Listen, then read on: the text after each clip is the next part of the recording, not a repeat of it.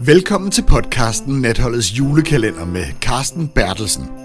Podcasten, hvor værterne Carsten Bertelsen og Anders Sejstrup hver dag retter spotlyset på den øl, som åbnes i aftenens afsnit af Natholdets julekalender 2021 på TV2 Zulu og TV2 Play. Hej Carsten og velkommen tilbage. Vi sidder her 9. december og skal drikke en Krankerup dobbeltbok. Hej Anders, dejligt at se dig igen. Jamen, øh, mange tak. Det er jo en, øh, det er jo en premieret øl, denne her. Den har vundet øh, European Beer Star. Øhm, og det er jo noget, Krankerup har gjort så meget i. De har vundet den seks gange med, med forskellige øl. Øh, de vandt den så sent som i, i 2020. Jeg tror måske endda også, de har vundet i 2021. Det er jo, det er jo, øh, det er jo ret spændende. Ja, og øh, jeg husker deres røgøl, deres ravbier er også premieret. Ja, ja det, er en, det, er en, det er en dejlig, øh, daglig rav, dejlig ravbier. Det, det, er også, det er også dejligt at udtale, må man sige. Skal vi, øh, skal vi, øh, skal vi knappe den op? Ja, tak. Ravbier. Vi har jo snakket lidt om, om det her bok. Det gjorde vi jo allerede i, i 1. december, da vi havde Ørbækken. Der havde, ja. havde vi julebokken. Du skulle måske lige genopfriske for, for lytterne, hvad, hvad er det egentlig, en, en bok er, og hvornår er det så en dobbelt bok? At det er jo det stærke, tyske, undergærede øl, og øh, historien er, at det opstår i den dejlige by Einbeck, der ligger lige ved Hannover, og det gør det sådan cirka i 1500-tallet, hvor man laver noget dejligt eksportøl, og det ryger sig ned til München og til Bayern, og der kan man ikke sige det hårde e Einbecker bier. Alt øl blev i de gode gamle dage opkaldt efter byen, hvor det er skabt en Lübecker øl og en Hamburger, ikke en man spiser, men en Hamburger øl. Ja, opkaldt efter byen. Og så er det jo, at Einbecker bier ryger ned til, til Bayern, og der kan man ikke sige det hårde e, det bliver til Bockbier. Man råber op til tjeneren, bitte Bockbier.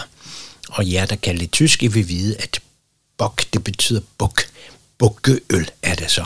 Og det var også meget, meget elsket i hele Nordeuropa, ikke mindst i Danmark, hvor vi mange steder fik lavet bukkeøl. Så det her er bokbier, og så brygger man det to gange om året. En til forår, en til efterår. De lyse til foråret, de mørke til efteråret. Og så er det, man laver det i tre forskellige kvaliteter. Den milde bok og dobbeltbokken, og så ekstra stærk bok. Ja, og skal vi ikke, øh, skal vi ikke lige prøve at dufte til den? Det skal vi.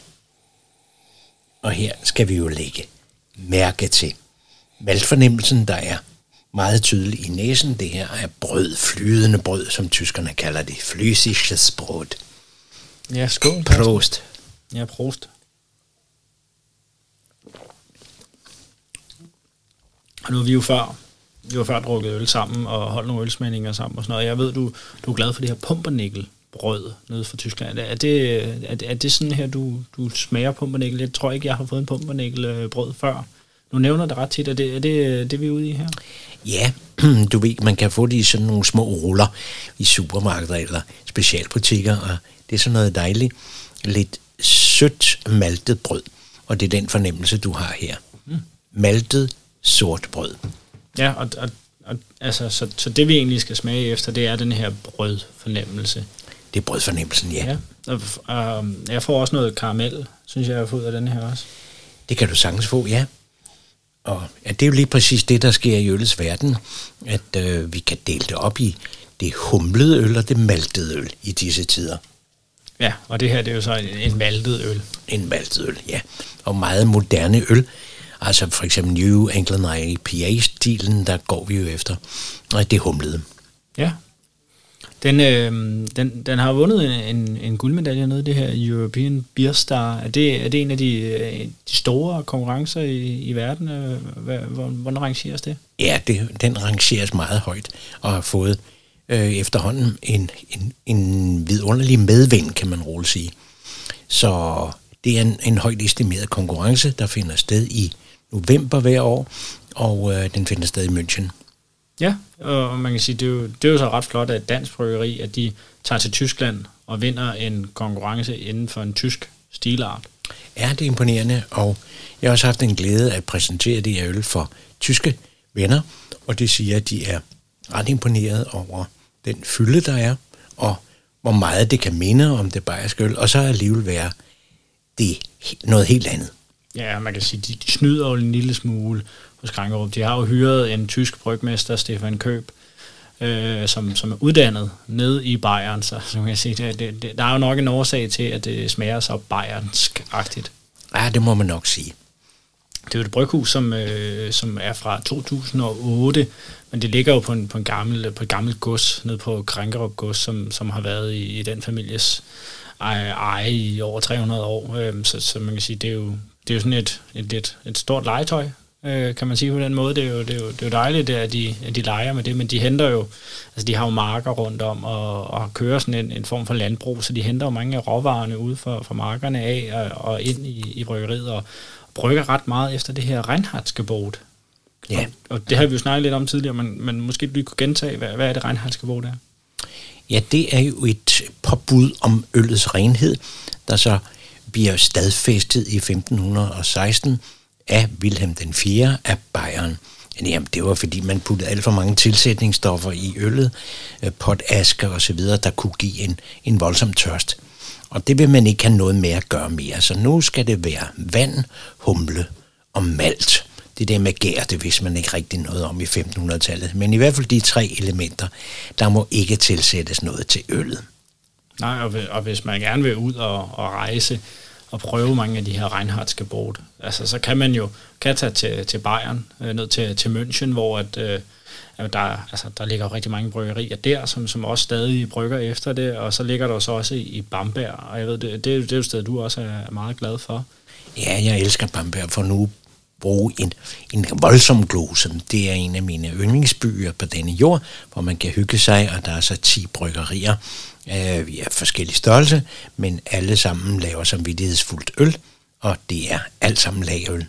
Ja, altså, jeg var, jeg var dernede med nogle kammerater sidste år, og, øh, og vi lavede jo den fejl, at øh, altså, vi, når, man, når man ikke lige har været der, så hører man jo tit, at om Bamberg det ligger lige i nærheden af, af München. Så vi var til Oktoberfest i München, og så, øh, så prøvede vi ligesom at tømme München for, for hvedeøl. Øh, det gik forholdsvis godt. Jeg havde i hvert fald meget ondt i hovedet dagen efter.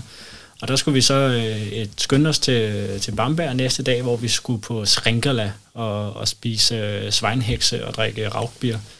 Ja. Og da vi sætter os ud i bilen, der har vi øh, 45 minutter øh, til, øh, til vi skal være på, på stedet. Øh, vi tænkte, det var bare en kort køretur, og så kunne vi så se, at det tager to timer at køre. Så, så vi ja. nåede det ikke lige til tiden. øhm, så, så det skal man lige huske at planlægge efter, at, at tæt på i Tyskland, det, det er ret langt væk i Danmark. Ja, det er korrekt.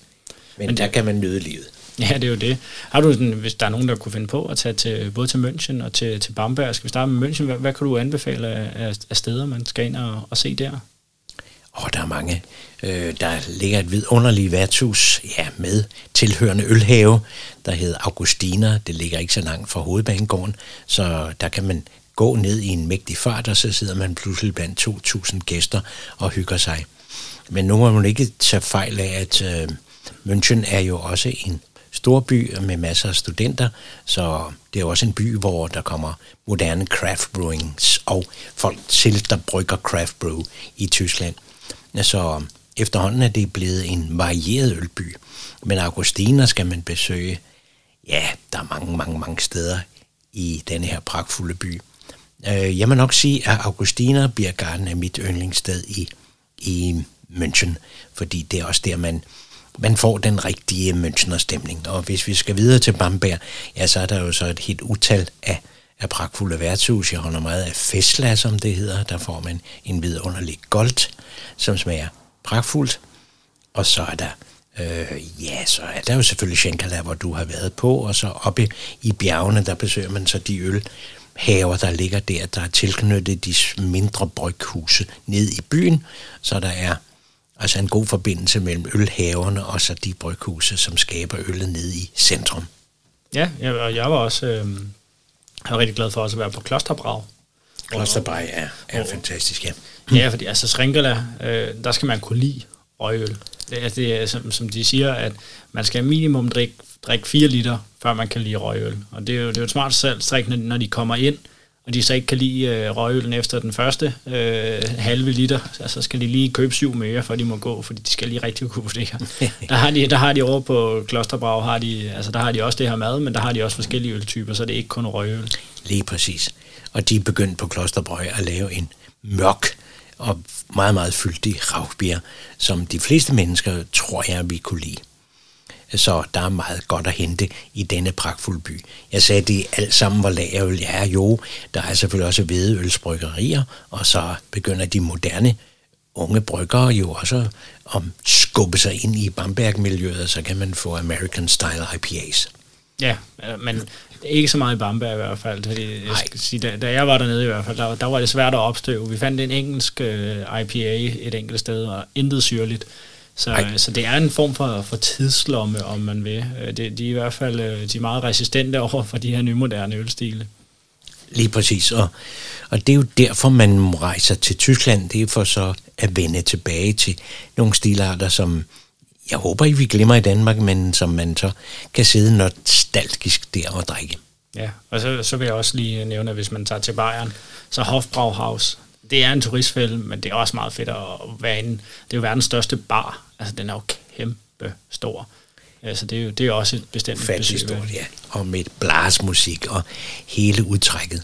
Så det skal man selvfølgelig opleve, ligesom man i København skal opleve den lille havfru, vil jeg nok sige. Så der er noget at komme efter. Ja, en god gåtur ned igennem. De har jo, de har jo den her English Garden, øh, den her store, øh, store øh, hvad hedder det, park, hvor der, der, der står de unge mennesker og surfer nede i, i floden eller åen, der løber igennem, og så kan man gå ud og få også alle sine fadel ude midt i. Der er simpelthen sådan et, et fadelsområde, øh, sådan lidt ligesom en food market, så er det bare med, med øl.